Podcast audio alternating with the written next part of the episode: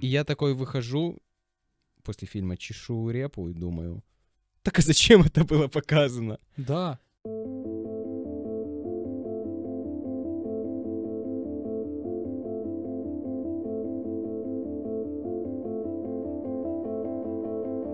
На часах у нас 19.20, в Киеве четвертая неделя уже как э, 35, и мы умираем. Это пиздец. Это пиздец. Я скоро буду спать в душе. Я уже, я уже такую теорию рассматривал. Набираешь М. вертикально душ, перепрыгиваешь через дверцу, ну так, чтобы тебе было по плечи. Просто стоишь, спишь.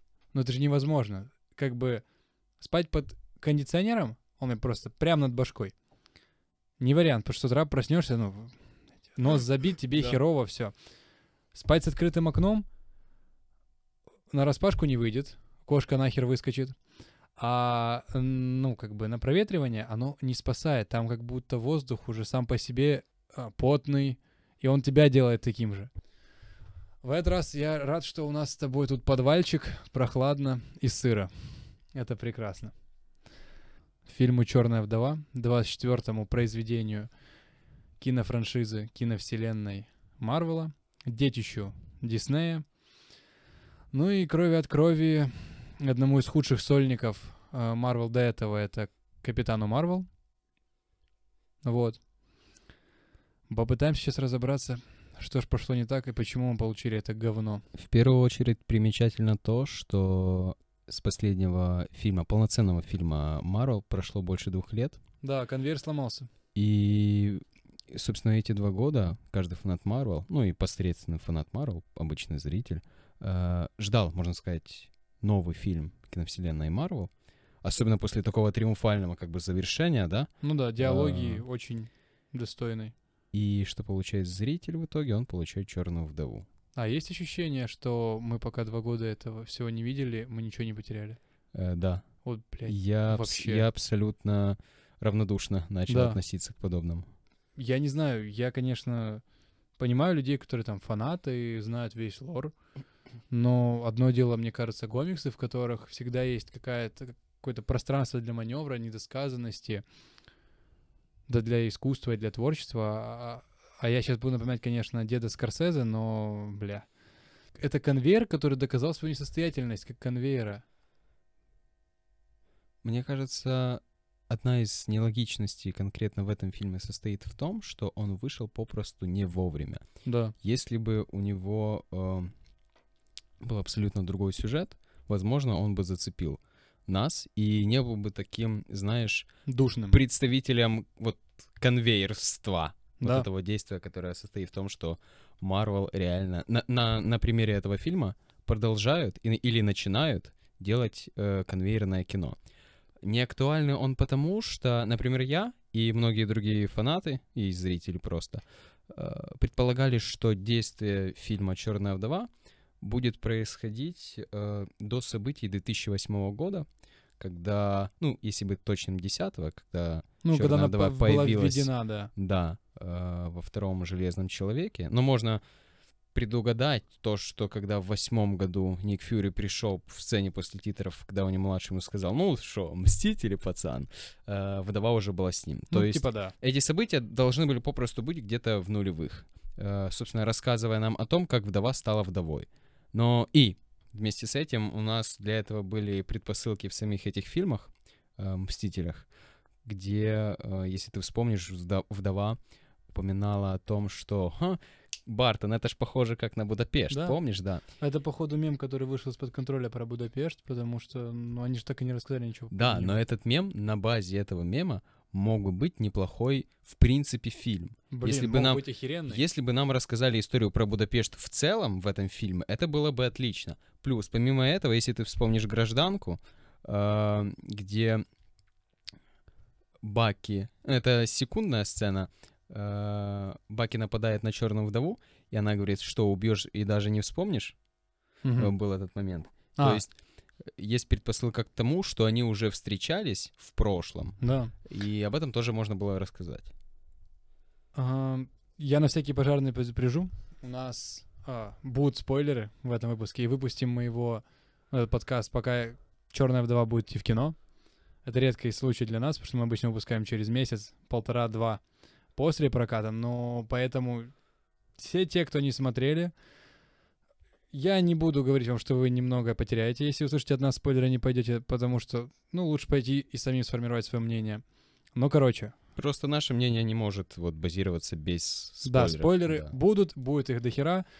Правда, понятно, что особо там нечего даже спойлерить. Но это вот уже когда в контексте находишься. Про несвоевременность очень хороший пункт, потому что если бы вд- вдова появилась где-то хотя бы перед эндгеймом, вот в моменте, когда мы видели настолько глобальную крутую гражданскую войну, когда был пик интереса, и если бы вот тогда выпустили, подождали чуть с эндгеймом и выпустили сначала Сольник Вдовы, а потом Бартона, и типа они бы взаимодополняли друг друга, рассказывая про, опять-таки, миссии, эту всю взаимосвязь, это мог бы быть триумф для них, потому что у них был уже же хороший женский персонаж с оттеняющей эту маскулинность, причем гиперболизированную еще, ну это на самом деле это ряженый цирк. Ну объективно комикс это же, блядь, ряженый цирк. Кинокомиксы. И вот она приземленно оттеняла маскулинность, а Клинт вводил еще и рациональность какую-то, потому что он трезво понимал, он с луком и стрелами. И вот складывается такая как бы непонятная для меня логика, а нахера было тогда уже выпускать? То есть вы, э, хорошо, вы приняли решение вводить срочно Капитана Марвел. Не знаю зачем. Она не сыграла никакой ключевой роли ни в чем. Ну, это пока. Ну, это пока, да. Вы забили на очень хорошего персонажа, к которому был высокий интерес после фразы про Будапешт. А все, больше ничего вы не уделили. Ну, вот знаешь, что мне кажется, как мне кажется, показалось э, сценаристам логичным, что когда мы увидели смерть Наташи в Эндгейме, в принципе, в Эндгейме она имела намного больше времени и более ключевую роль, чем в других э, фильмах-кроссоверах Марвел. Да, она вообще имела одну из ключевых ролей. И, в принципе, ее смерть — это вот тот момент, когда вдовой заинтересовались и ей сопереживали больше всего. И что происходит? Э, персонаж, который, у которого не было сольника, у котор- которого недостаточно раскрыли, вдруг умирает. Э, возможно, у кого-то это э, вызвало какие-то эмоции, да, плюс-минус сильные, не сильные. И что происходит? У этого персонажа, знаешь, нету своей истории. Черт Да. возьми, она умерла, мы не знаем там как бы за что она умирала, она что-то говорила про семью и так далее. И вот в этот момент, я думаю, было бы логичным представить, а вот смотрите, все-таки ее история где-то была. Теперь мы вам ее покажем. После ее смерти, Вот. но покажем.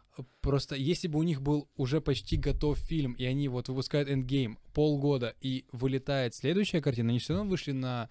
Ну, у них продуктивность была два фильма в год. В некоторые года три.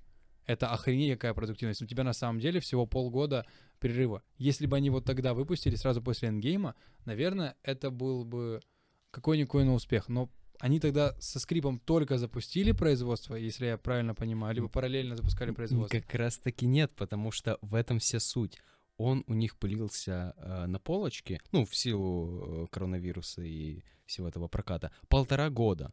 То есть, М. по идее, в конце 19 ну или в начале 20-го вдова должна была уже выйти. Ну да. В принципе, неплохое время. Январь. Да. Э, И теперь вопрос. Ладно, э, не так. Она должна была выйти ровно с тем сюжетом, который мы вы- видим сегодня, э, ну, в «Вдове». Ну да, ее не переснимали вроде бы. Да, и вопрос в том, что а зачем нам нужно было смотреть эту историю еще через полгода после эндгейма? Да. Ладно, нам непонятно, через два года она, но через полгода после не эндгейма отвечает она на все вопрос, равно, да. да, ничего бы нам не дала. И вот в этом ее неактуальность, понимаешь? Она, если бы вышла через полгода, как и планировалось, она бы все равно ничего нам не Вот. дала.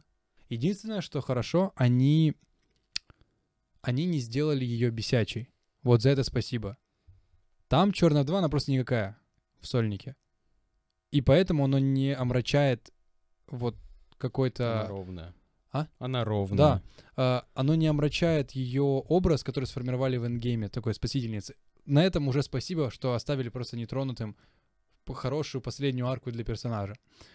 Да, даже если мы посмотрим логично, э, э, ну, и оценим, что, да, там, полтора года прошло или два переносы, все не, не понимали, как это все будет, одновременный прокат на Disney Plus в кинотеатрах, но он финансово почему-то успешный. Это не вызывает у тебя никакого ди- диссонанса? Потому что у меня вызывает. Это странно, потому что вот если говорить о мотивации, да, вот что ее делает ровной? Отсутствие мотивации. Ну, да, банальная такая, знаешь, причина, которую можно, с которой можно докопаться ко да, всему. она Но, максимально... но это максимально открыто в этом фильме, потому что э, то, где и как она заявляет о своей мотивации, э, прописано ну, почти что в начале, когда она с сестрой Беловой Да. э, не знакомятся. Перелетают, да, да. когда они сидят вечером э, с, с бутылками пива, да, разговаривают. Вот какие у тебя планы, она у нее спрашивает, да, там в ответ говорит, да не знаю, никаких. И в этом диалоге коротком раскрывается мотивация вдовы, что она хотела, хотела бы исправить ошибки прошлого, но, бляха, вот эти ошибки прошлого, о них мы и хотим узнать. Да, а их нам не показывают, их все оставляют за кадром. Их пока... И, и частично они их показали э, и рассказали вот за эти первые 5-10 минут вступительных, э, вступительных сцен, да, где она была вдова маленькая, И, и, это Белова и была маленькая. вступительные титры под Нирвану, где вдову учили быть вдовой. Вот, собственно, то, что мы хотели увидеть, мы увидели это в В титрах. принципе, конечно, вот, кстати, да, можете посмотреть первые 10 минут, музыка хорошая, Да. монтаж слегка всратый все-таки, там переборщили с ним на титрах, и, ну, Но мне кажется, это самая лучшая часть фильма. но в целом, да, предисловие вообще ввод нас в эту историю, оно как будто взято из другого фильма. Оно взято из фильма, который мы не получили. Это как будто два фильма, которые очень быстро склеивали для ну, вот, выдачи в прокат. Потому что буквально первые 15-20 минут это интересно, это как-то может вызвать много вопросов и спровоцировать, как минимум, углубиться в лор даже, просто почитать и про Красного Стража, и про все эти проекты по подготовке этих убийц, шпионов. А, но как будто на всем, на вот этом и закончилась вся креативность. Как будто на этом и закончилось желание а, экспериментировать. Потому что Черная вдова давала охренительную возможность сделать шпионский боевик, у которого нет ограничения вообще ни в чем. Она технически как бы суперсолдат, только без э, сыворотки. При этом у нее тоже довольно сложная история в комиксах. Это тот случай, когда мог быть Джейсон Борн, у которого, если сорвет крышу, вообще его толком ничего не остановит. И никто не может докопаться со словами «это невозможно, это нереально». Ну, так вы смотрите супергеройский фильм. Если бы мотивация была прописана нормально, и мы бы получали шпионский триллер, ноль вопросов. Только тут не то, что мотивации нет, здесь даже сеттинга нет. Он как будто... Он как будто размыт. Он как будто размыт в этом рейтинге детском, чтобы все купили и все посмотрели. Потому что, ну вот, смотри, у них есть Disney Plus и есть э, Hulu у Disney. Это два стриминг сервиса, которые у нас не представлены. А, Disney Plus это детский контент, все, что до PG-13 и включительно. То есть это вот общие-общие там мультики, Пиксара, вся херня. А, хотя нет, мультики Ну, Pixar Pixar это не херня, да, да, мультики, да, да. мультики Пиксара это самое лучшее, что есть у Disney на данный момент. Так вот, а, а Hulu это все, что PG-16, 18, ну и дальше. И просто показательно, что сам сеттинг позволяет совершенно спокойно закинуть его на Hulu, только вот там ничего нет, чтобы получить даже рейтинг PG-13. По-моему, там она в кадре никого даже не убила ни разу. Вот я хочу задать себе вопрос, и, наверное, слушателю, вот о чем это кино, я не понимаю. Оно будто просто пустое. Да? То есть нам рассказывают о пустом времени, которому это между гражданкой и... Они просто Infinity War, забивают да. какой-то пробел. Они забивают пробел, пробел времени, они забивают пробел какими-то пробелами ситуаций и мотивации, которые нету. Вот весь фильм состоит из каких-то пробелов. Да. Вроде бы местами есть классная картинка, а я не понимаю, к чему она. К- когда приходит Наташа в конспиративную квартиру в Будапеште и э, встречается с сестрой, зачем они дерутся? Вот, я так и не понял. Типа, привет. И начинается драка, а потом она точно так же резко заканчивается. Вот, и они все, нормально перемирие. общаются. Я думал, ну, я думал, пред, предыстория в том, что они как-то поссорились или там, ну, вражда между ними. Может, она эту малую не защитила и, наоборот, сдала ее кому-то. Да. Но нам вначале показывает, что она готова была застрелить, типа, офицера, чтобы он не трогал эту Белову. Тогда в чем логика? Я вообще, ну, я дважды перематывал, я смотрел не в кино, я смотрел на ноутбуке. Каюсь, но честно, я рад, потому что я не потратил на это деньги. Это еще сложнее смотреть, когда ты не сидишь перед большим экраном, и у тебя нету мотивации в виде заплаченных денег. Но я дважды перематывал. И я ни хрена не потерял. То есть я потом как-то мельком быстренько возвращался, потому что когда я в финале думаю, может, на этот вопрос был ответ там, где я промотал. Нет. Вообще. То есть а, это тот случай, когда... Это как, как некоторые фильмы Netflix, которые вот они штампуют, и ты их просто включаешь на фоне, как раньше на телеках делали, там, Мгм. когда приходишь со школы, делаешь домашку, у тебя постоянно там какой-то там обеденный перерыв или, что или где-то еще играют фильмы. Какие-то боевики 90-х, там, 80-х категории Б, все там фактурно взрывается, прикольно, и ты себя чувствуешь не так одиноко. Вот это та же самая история. Вдову купили на этом Disney Plus около 2 миллионов раз, потому что она заработала на Disney Plus 60 миллионов долларов с премьеры в чет- с четверга по вот воскресенье. Я понимаю, почему несли бабки за «Тихое место 2». Про него мы отдельно поговорим, уже не вовремя, но поговорим. Но я не понимаю... э, за- я понимаю, за что несли деньги в Круэллу. Кстати, вот, пример. Два фильма про женских персонажей. Одна герой, другая технический антигерой, точнее злодейка. И у той, которая злодейки, совсем сказочная история. То есть она из мультипликационного персонажа выросла.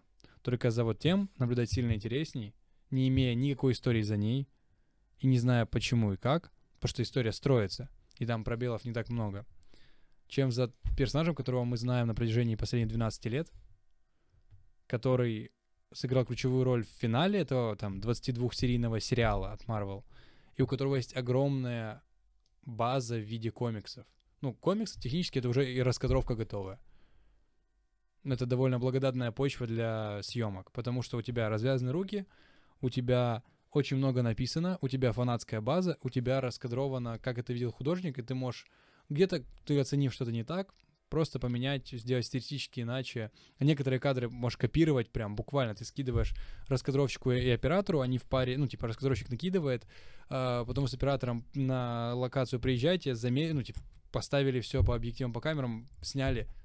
Тебе не надо придумывать с нуля. И вот у тебя есть ощущение, что Круэлла сейчас как-то более полноценный и наполненный персонаж, чем вдова. Ну, учитывая то, что у меня, наверное, не такое теплое принятие Кройлы, чем у тебя. Ну да. Да, ну, вместе с этим, да. В целом, да. Чуть получше, но в целом, да. Ну да, у Круэллы хватает своих приколов, однозначно. Я просто к тому, что на контрасте это ощущ- ощущается еще хуже. Мне кажется, что они зря их выпустили в летом сейчас. Как бы странно ни звучало, им надо было либо выпускать только на Дисней, либо выпускать раньше весной. Потому что сейчас, когда уже по студийному кино не такие голодные, потому что уже Годзилла против Конга, а, Круэлла, та же самая, Тихое место 2, оно как-то еще, еще беднее и скуднее смотрится на этом фоне. Потому что фактуры в боях в никто больше в раз 20. Хотя бюджет там 20 или 40 миллионов долларов, нет, наверное, даже 20, а там 200 с чем-то, и это мы еще не берем маркетинг, который был.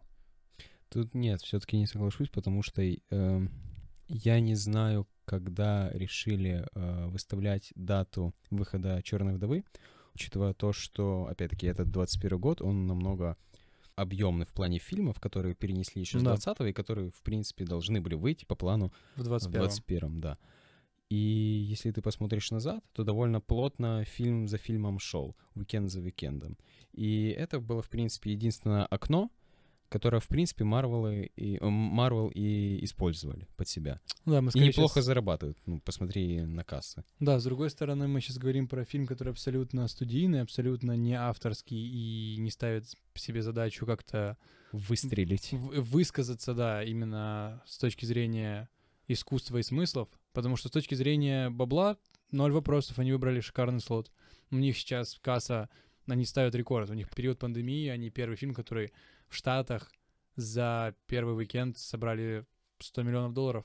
Вот. И это пока. Пока у них есть окно, они этим будут Ну да. пользоваться. Потому что потом у нас будут и отряд самоубийц, которые, скорее всего, коли это Джеймс Ганн, он будет Я думаю, будет получше. годный. Да, да, да. По крайней мере, самой иронии будет достаточно. Ну, там еще и кадры очень, очень качественные по сравнению с тем, что выпустил Air в 16 Хотя промо-компания у Эйровского была сильно круче. Там и 21 Pilots, и куча клипов, ну и тот же Лето, Imagine который... Dragons были. Да, Imagine Dragons just- и Джаред Лето, и куча промо-фоток, турне. Да, да, я помню это время, этих. как оно выстрелило. Это Да, его безумно. даже если не ждали, то ждали все все равно. А с этим как-то... Может, они в Ганна не так сильно верят, может, с этим не так сильно верят. Но мне кажется, он будет круче, и он вот прям будет нормальная супергеройка, которая возвращается. Видишь, мы хотим даже говорить про DC, нежели про Черную вдову. Да, как бы это дико не звучало, учитывая до недавнего времени, как что из себя DC представляла. Нормальный Аквамен, довольно трешовая Лига Справедливости, трешовый сиквел Чудо-женщины, э, довольно симпатичный, милый Шазам, но сейчас есть какое-то ощущение, что с новостями по поводу Флэша, Бэтмена с э, кабачком и того, что этот второй Шазам, ну и Черный Адам, точнее, готовится со скалой, в которой в шикарной форме. Мне кажется, DC... Скала написал, там, я в лучшей форме за, в принципе, свою жизнь. Да, Когда- там, да, да. там просто... Да, Там да, действительно да. древнеегипетский бог. Есть ощущение, что DC может спокойно сейчас подзабрать внимание. Потому что, возвращаясь к теме конвейера, которую мы подняли в начале, но он сбоит. Вот видишь, они даже с сериалами, они как-то неровно это делают. Сериал начинается круто, Марвел. Ну, Марвел начинает сериал круто. В середине он поднимает градус зрительских ожиданий, а к финалу он чаще всего либо логически подводит к тому, что будет продолжение, полностью унижа- уничтожая всю интригу, либо теряет все, как это было в случае с Соколом и Зимним Солдатом. Потому что Локи официально продлен на второй сезон. Там он получился тоже немного беззубый. Хотя у тебя бог обмана, который в, дре- в скандинавской мифологии что только не делал. В коня он, э, в лошадь он превращался, спал со своим не с каким-то левым конем, потом рожал коня, этот конь возил э, Одина, он был восьмиглавый или что-то такое.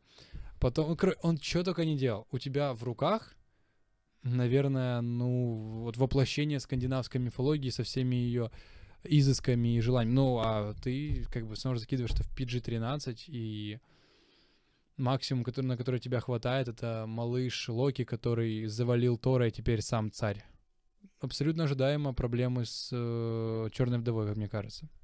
И, наверное, знаешь, самое ключевое, что стало гнилой изюминкой этого фильма, дело в том, что до того, как э, была премьера «Вдовы», и, в принципе, в многочисленных интервью, да, когда уже знали, что фильм в разработке или будет в разработке, да, э, Йоханссон спрашивали, вот, а, собственно, о чем будет этот фильм, какие идеи и какой посыл он будет нести, она всячески говорила, что это поднимет вот какие-то, знаешь, проблемы, которые касаются женщин, то есть эмансипация. В принципе, это ну, уже на сегодня было бы сказать заезжено, но если это Марвел, Марвел, в принципе, могли бы неплохо это показать, На широкую аудиторию. Это Да. важная тема, которую важно говорить на широкую потому что аудиторию. если есть хороший фильм, который рассказывает об этом, в- Это великолепно. же, это же прекрасно, да. И, ну, Марвел не то чтобы должны были создать великолепный фильм, но неплохой бы фильм они бы уж точно могли бы были создать.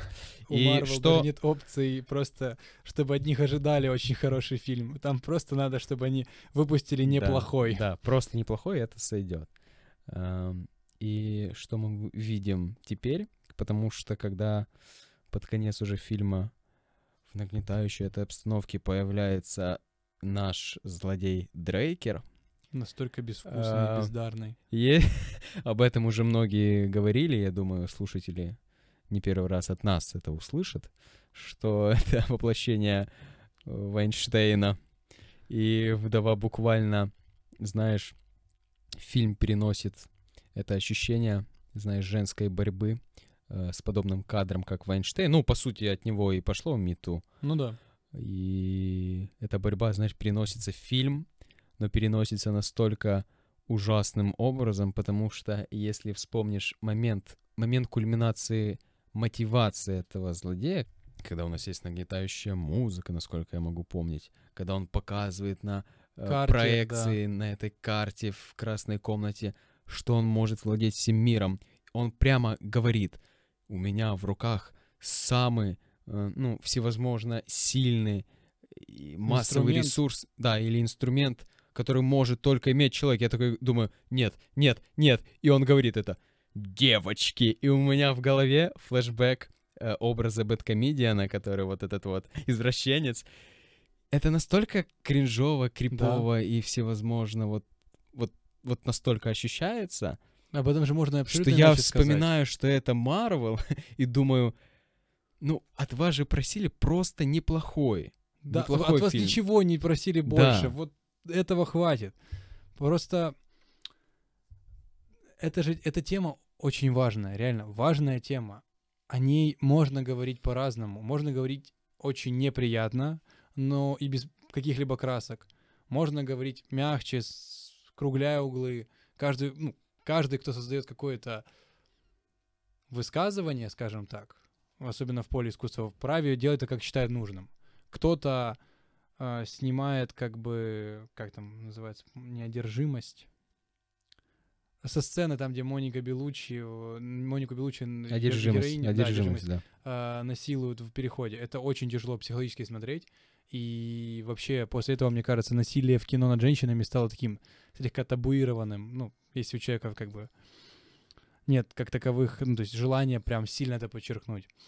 А, но от вас же не требуется такого уровня авторского высказывания. От вас требуется минимальный уровень этого авторского высказывания, но чтобы он был. Вас же смотрят и в тех странах, где этот вопрос с эмансипацией очень остро стоит и очень актуален. Вас смотрят по всему миру, ну, там, за исключением каких-то совсем э, проблемных, скажем так, регионов, куда, ну, там, где они особо не получают доступ к вот как раз-таки массовой культуре этой всей. А вы этого даже не можете сделать.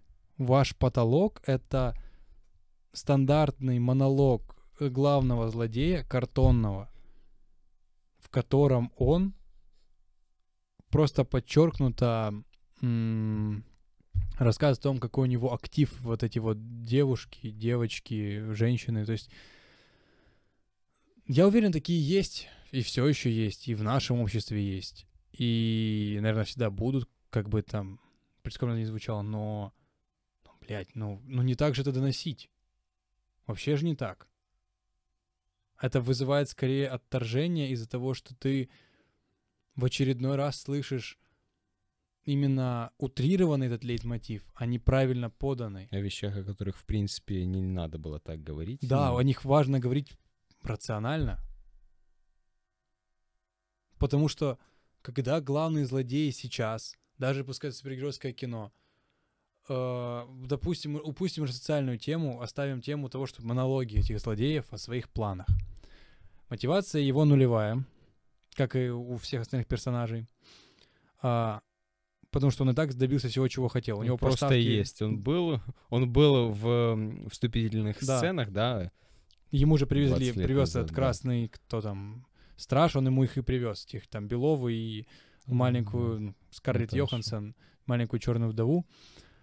И вот как-то оно, ну, ты, ты, ты вселенское зло, которое было, есть и будет, ну, хорошо, только вот есть Танос, который покруче, ну, у него тоже была мотивация, у него какая-то мотивация да была, у него была цель, он к ней двигался, причем идеологически его цель находила даже какой-то отклик. Был барон Зема, у которого тоже идеологически находила отклик, был и есть вроде бы Киллмонгер.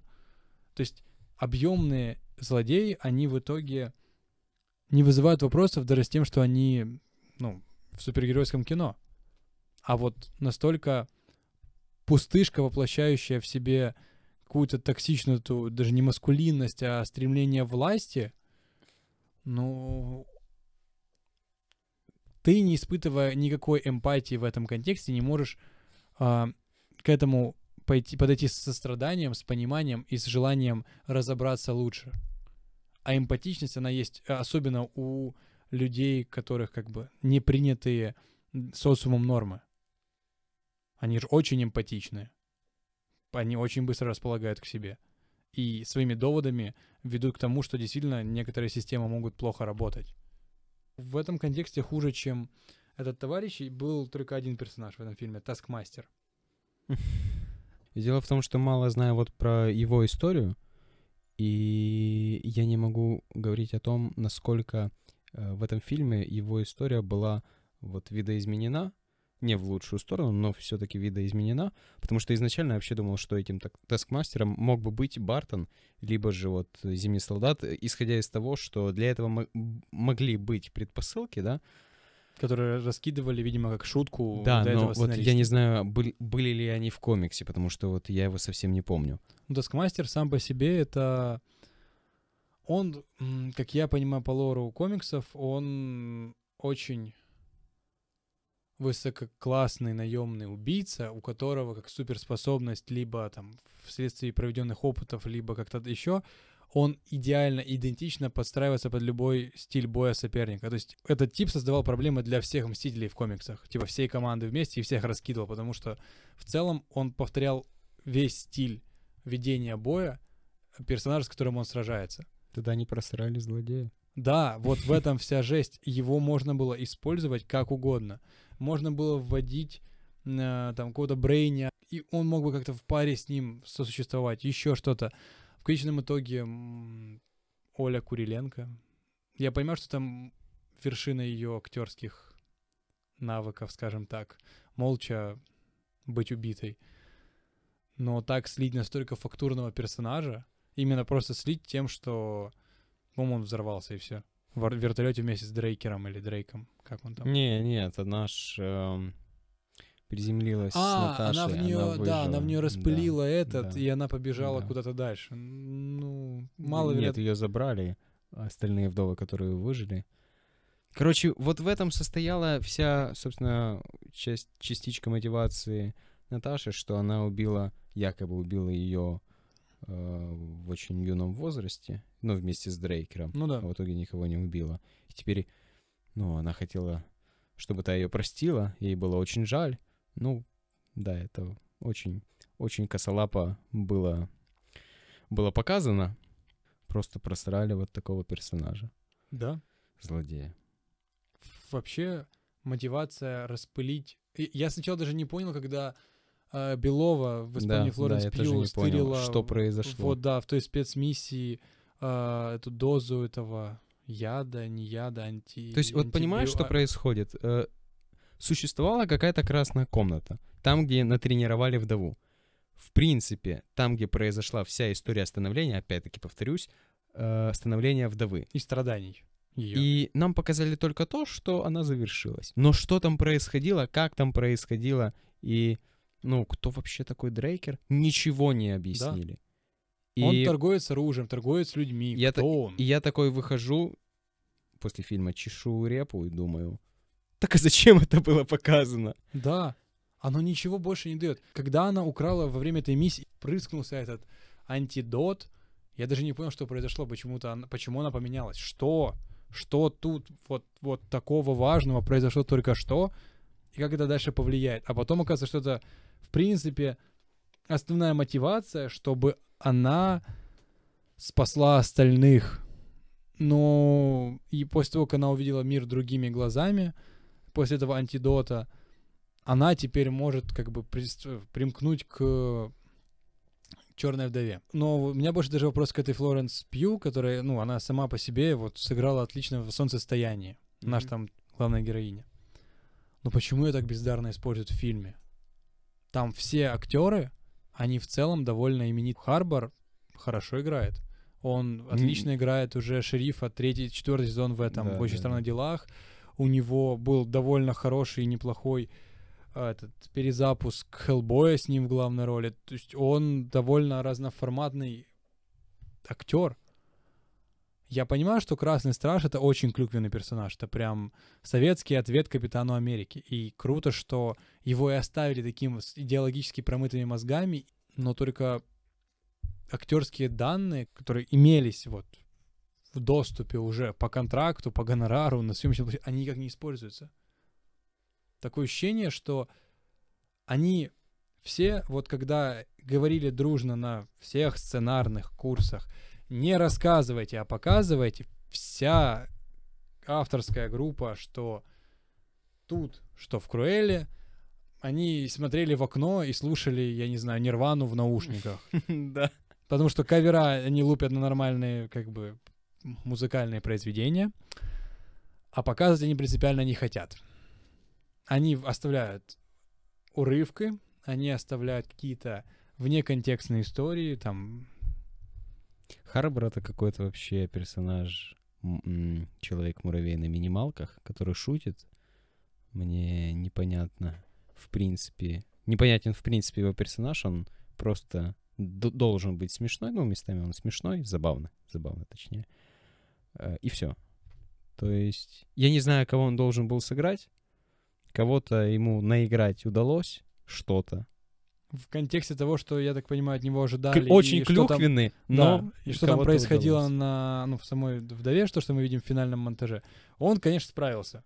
Честно, по сравнению со всем остальным, он справил, он наиграл. Он наиграл, несомненно. Только вот вопрос в другом, почему реально вы ж- бюджет 200 миллионов. Вы берете не людей с улицы. Вы не берете там последний курс какого-то универа задрыпанного. Вы берете актеров с огромным ценником. И бюджет, кстати, 200 миллионов, а финальная битва такая смазанькая. Не, не то, что смазано. Там как хромак. бы- Да. Я вспоминал эм, когда-то, когда я пересматривал «Мстителей 2», «Эра, Альтрона», Альтрон. мгм. да, я заметил там момент, когда Тор летел в Соковию, которая подымалась, там на секунду, ну, на несколько секунд, точнее, там все-таки несколько кадров было подряд, э, был жестко виден хромак. И я тогда подумал, ой, ну, все-таки было видно этот хромак, и сейчас, через сколько это прошло уже? Восемь лет. 8 лет, да? Я перехожу на Черную вдову. Да, это, конечно, не такой кроссовер, как Мстители, но все равно Так 200 технологии же не миллионов есть. на месте, да? Да. И я смотрю всю эту финальную битву и такой, ой, ой. Это как будто выпускной проект с э, как раз школы при э, какой-то из студии Дисней, внутри, ну, их внутряковой студии, куда они потом забирают ребят делать визуальные эффекты. Вот это как будто выпускной э, кто-то сделал, там группа у них была прям передовых ребят, они там наклепали и отдали. Это не выглядит как, как шедевр, как это должно выглядеть за такие бабки. Единственное, что я понял, это то, что на экспериментах со свиньями их точно так же, ими точно так же манипулировали. Но вот это единственный момент, который был забавным, и я его понял. Все, остальное... Я, я, я, я, не, я не понимаю, что из остального представляет какой-то смысл э, в контексте истории. Да, так остается такая мысль, что сейчас супергероику снимает Нолан в итоге. Если так здраво посмотреть, то с тем, какое количество денег ему дал Warner Brothers на Tenet, с тем, как он поездил по миру, с тем, как он взял актеров, э, с тем, что он не понимает, что с этими актерами делать до конца, с тем, что он очень запутанный какой-то сюжет дал, временные скачки линии и очень много экшена, причем экшена живого, ж- хорошо поставленного, мы получаем полноценный шпионский боевик вот в духе Джейсона Борна, в духе, прости господи, Бондианы, даже лучших фильмов из Бондианы. Мы получаем вот, да, вот это только со смыслом в супергеройском кино, если мы получаем и так подобный experience от взаимодействия людей уже в других картинах, которые масштабные, потому что, снова-таки, технологии не стоят на месте, а бюджет, если выделяется даже в половину от Марвеловского на фильм, его с головой, я думаю, хватает на то, чтобы спокойно перекрыть потребности любой визуальной студии, потребности чего угодно. Ну вот, мы с тобой ходи- сходили на Апокалипсис сегодня. Да. Денег копало там, он свои виноградники продал, еще что-то продал, заложил еще кучу всего. Э, у него было три нервных срыва.